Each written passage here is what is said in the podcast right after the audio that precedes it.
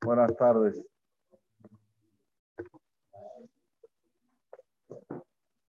trata Shemit mañana entramos en una etapa nueva, mañana a la noche, mejor dicho. La etapa de los Nisim, de los milagros. Jodesh Nisan, Rosh Jodesh Nisan, el principio del mes de Nisan.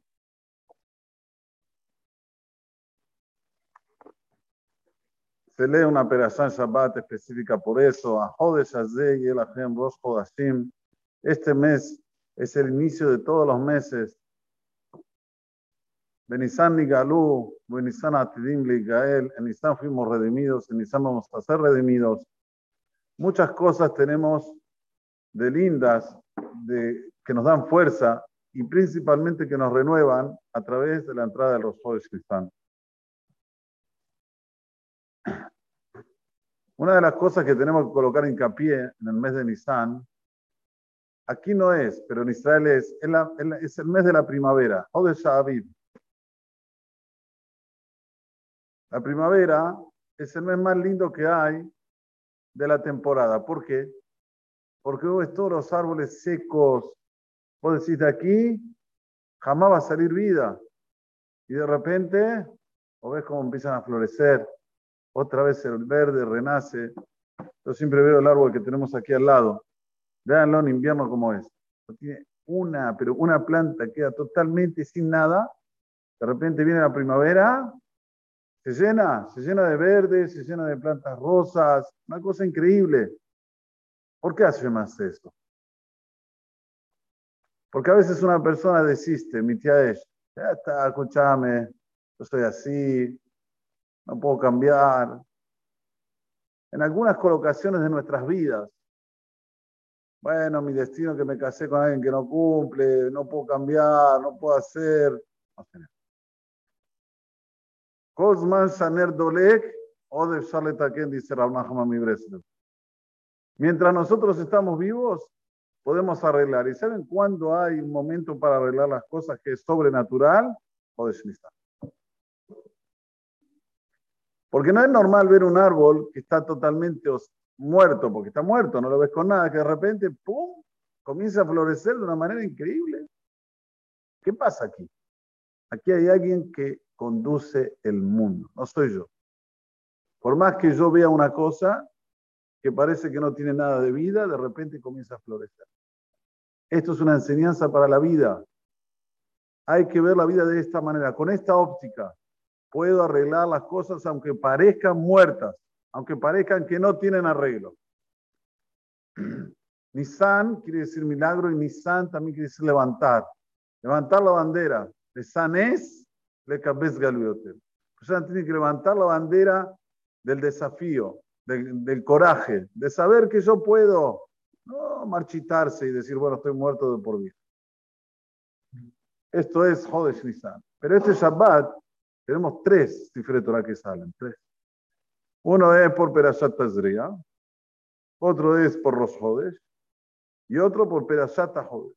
Y es sabido que cuando salen tres Torah, hay mucha luz ese día. En el mundo, uno saca tres cifres Torah aquí en el Knis, y en el mundo hay mucha luz.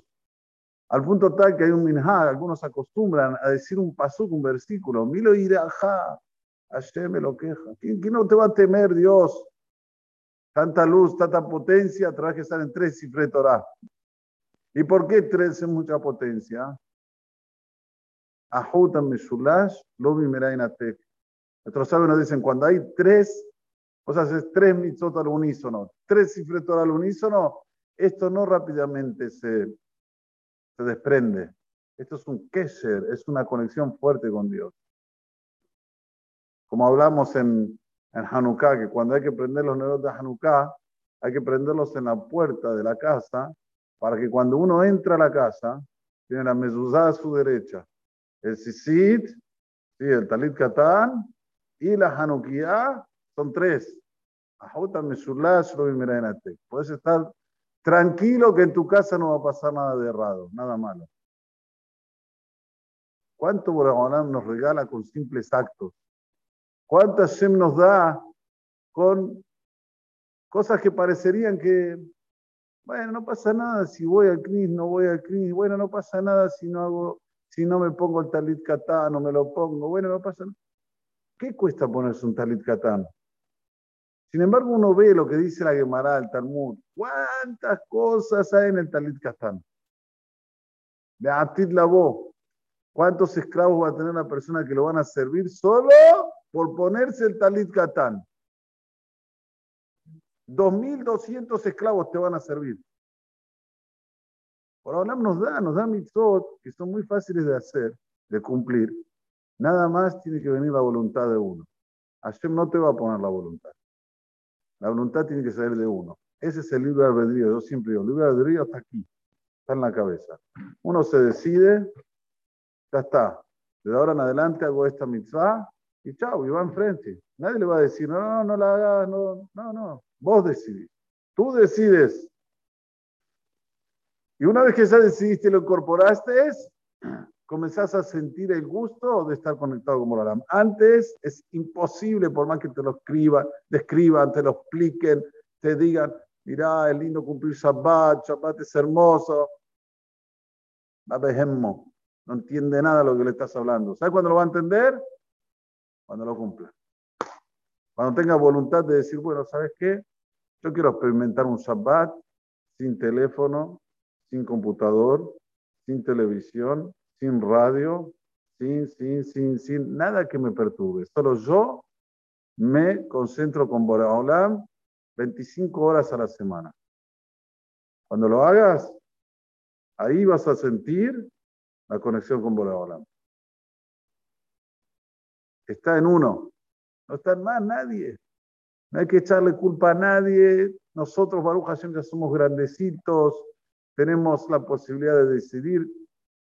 Decidimos durante las 24 horas qué hacer, ¿no? Nosotros decidimos si nos levantamos o no nos levantamos, si comemos o no comemos, si tomamos o no tomamos, si vamos al negocio a trabajar o no vamos, si vamos a estudiar o no vamos a estudiar. Todo decidimos nosotros.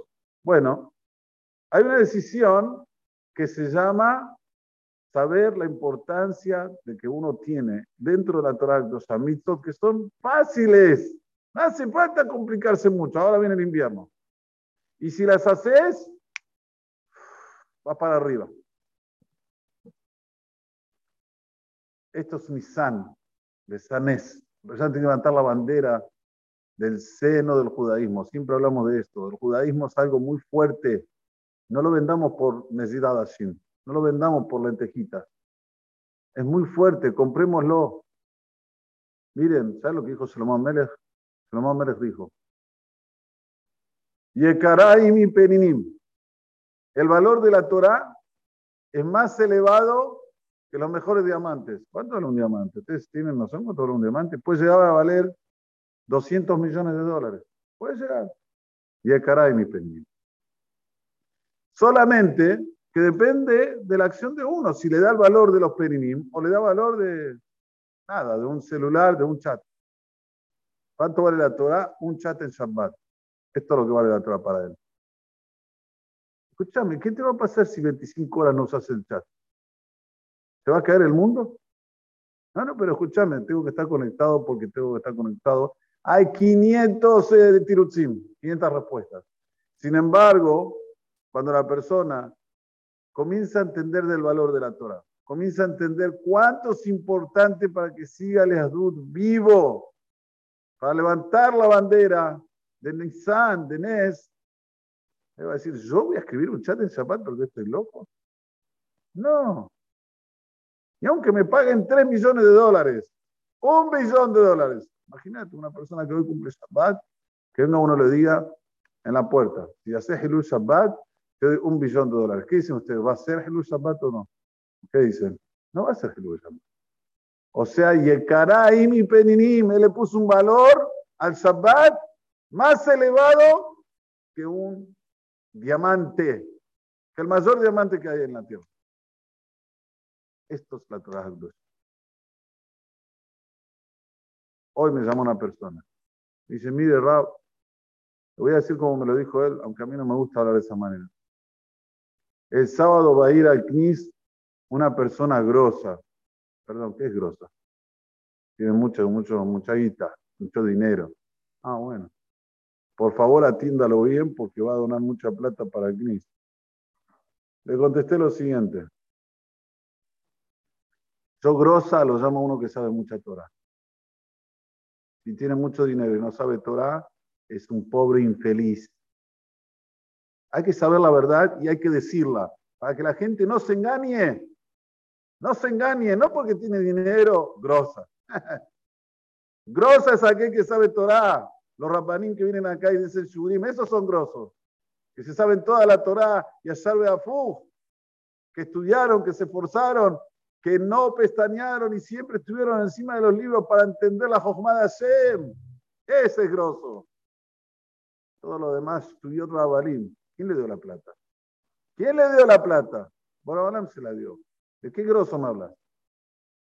Uno puede hacer, hoy más que nunca, muchísimo dinero solo con botones. No, es grosso. Borobalam le dio la idea que haga así, tac, tac, tac, gane millones. Qué genio. Genio es aquel que estudia Torah, aquel que se esfuerza, aquel que quiere saber la jornada que vos Y esto es Nisan. Esto es Ahode Shazí la gente. Rosh Hodashim, escúchame bien, ¿eh? Este mes de Nisan que se levanta la bandera del judaísmo, que fuimos elegidos como nación, que salimos de Egipto porque Hashem lo decretó para darnos la Torah a posterior y en Arsinai, esto levanta bien esta bandera. Rosh Hodashim, que no te lo olvides hasta el próximo Nisan. Y es así cuando la persona comienza a tener otra vida. Otra vida. Créanme que la persona que está en el mundo material es un pobrecito. Un pobrecito. Corre, corre, corre. Corre, corre, corre. Corre, corre, corre. ¿Cuándo vas a parar? Y mire, va, no puedo parar, porque si paro, ¿qué voy a hacer? ¿Cómo que vas a hacer? Si una persona estudia Torah, sabe del, valor de la Torah, se va a sentar a, estudiar Torah. Yo conocí personas que trabajaron toda la vida, que cuando llegaron a una determinada edad, se fueron a estudiar al colegio. Y se hicieron grandes Talmideh Jajamim. Y terminaron el jazz no una vez, cuatro veces, el jazz, todo. Pero ¿quién decidió? Ellos decidieron. Esa es la mentalidad del NES. Esa es la mentalidad que tenemos que levantar. La bandera que dice, yo doy gracias a Hashem que me hizo Yehudi, que lo haga y Goy, que no me hizo Goy, que me hizo Yehudi, que me entregó la Torah Hakdosha, que es la Jochma de él, la sabiduría de él, y me voy a compenetrar a levantar esta bandera, la bandera de la Torah, la bandera de las mitzvot, la bandera de decir Yekarah y mi penim. Shabbat o cualquier otra mitzvah tiene un valor agregado mucho más de cualquier diamante, por más que el diamante valga trillones. Yekarah y mi penim.